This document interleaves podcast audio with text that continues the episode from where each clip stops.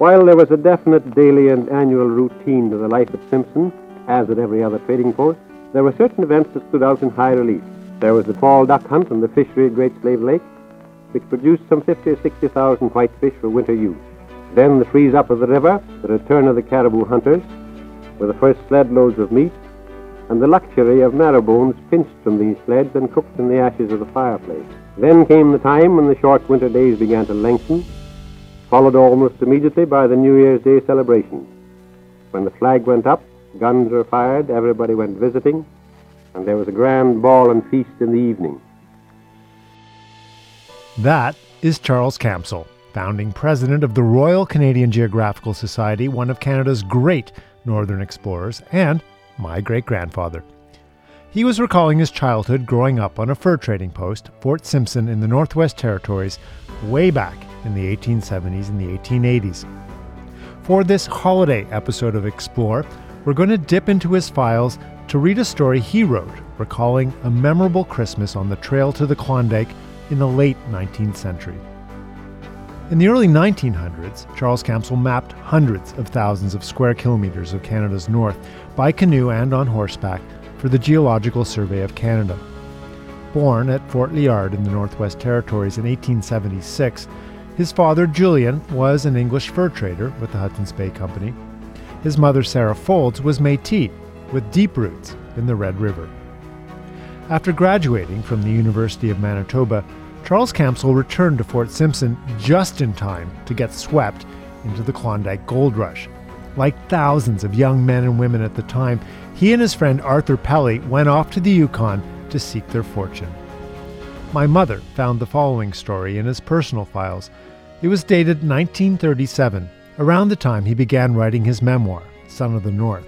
And ever since our children were infants, I've read this story on Christmas Eve as we move from continent to continent, country to country, often celebrating the holidays far from family and from home. So, pour yourself a favorite drink,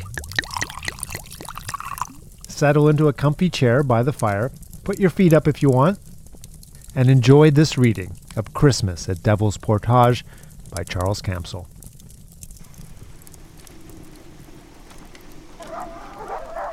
It was Christmas Day, 1897, and Arthur Pelly and I were on the road to the Klondike overland by the Liard River route.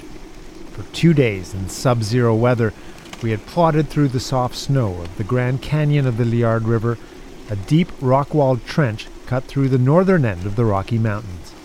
Each of us alternatively breaking trail for our four dog team or pushing and guiding the toboggan which carried our whole outfit.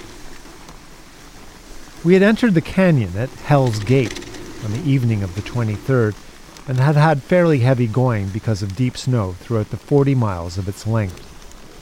We had found the canyon frozen everywhere, even at the rapid of the Drowned, near where we had camped the night before.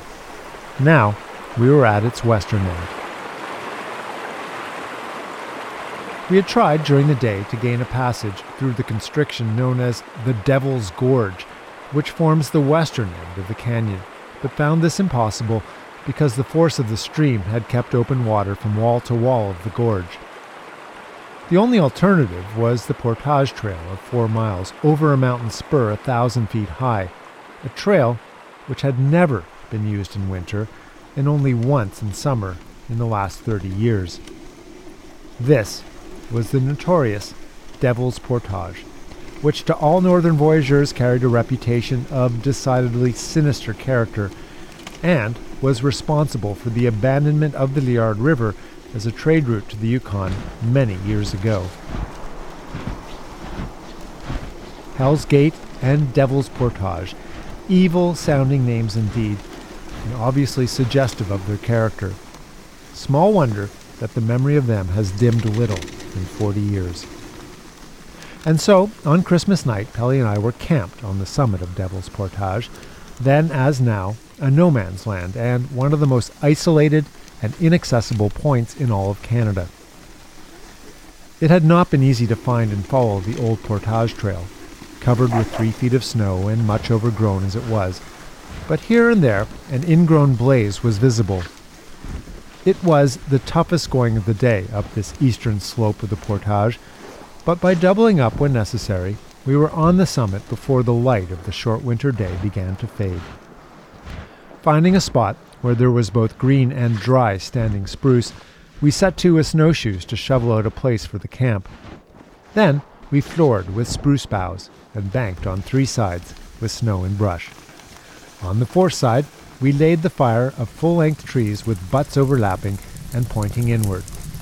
The star studded sky was to be our canopy. Then, the dogs were unhitched and the sled unpacked of its blankets, food, and cooking utensils. The next operation was supper. The first duty, however, of the northern traveler is the care of his dogs, and after these are fed, he proceeds to the preparation of his own meal. Ours was the same as it had been for three months, namely, bacon, beans, and bread, washed down with tea. Tonight, there was to be added to this simple fare a cooked but now frozen plum pudding carried all the way from Edmonton for this occasion and put up for such purpose by a famous Toronto caterer of his day. This was to be the pièce de résistance. Pelly, however, had a surprise in store, and before the pudding was served, he produced, like a magician from his kit, a small flask of brandy, which he had carried since July without arousing suspicion from any source.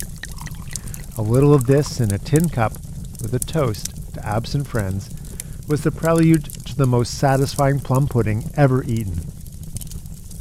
Later, as we lay in our blankets within the small circle of light made by the campfire, and nothing but the stars overhead and the infinite silence of the subarctic night around, my thoughts and Pelly's reverted to other Christmas nights.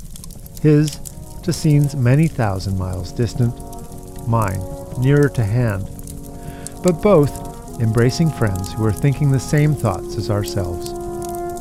So does Christmas eliminate distance. From everyone here at the Explore podcast and Canadian Geographic, happy holidays.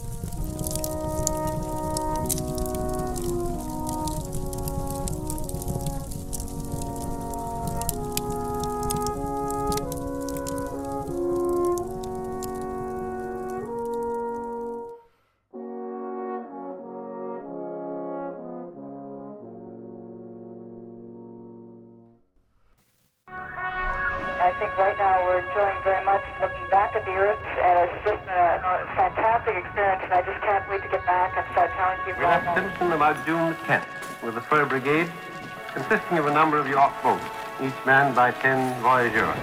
For us Inuit, it means that Inuit oral history is very strong. And we flew low over every inch of the country that could be. We were hoping that he would fire at us. oh, I guess 160 dives or so.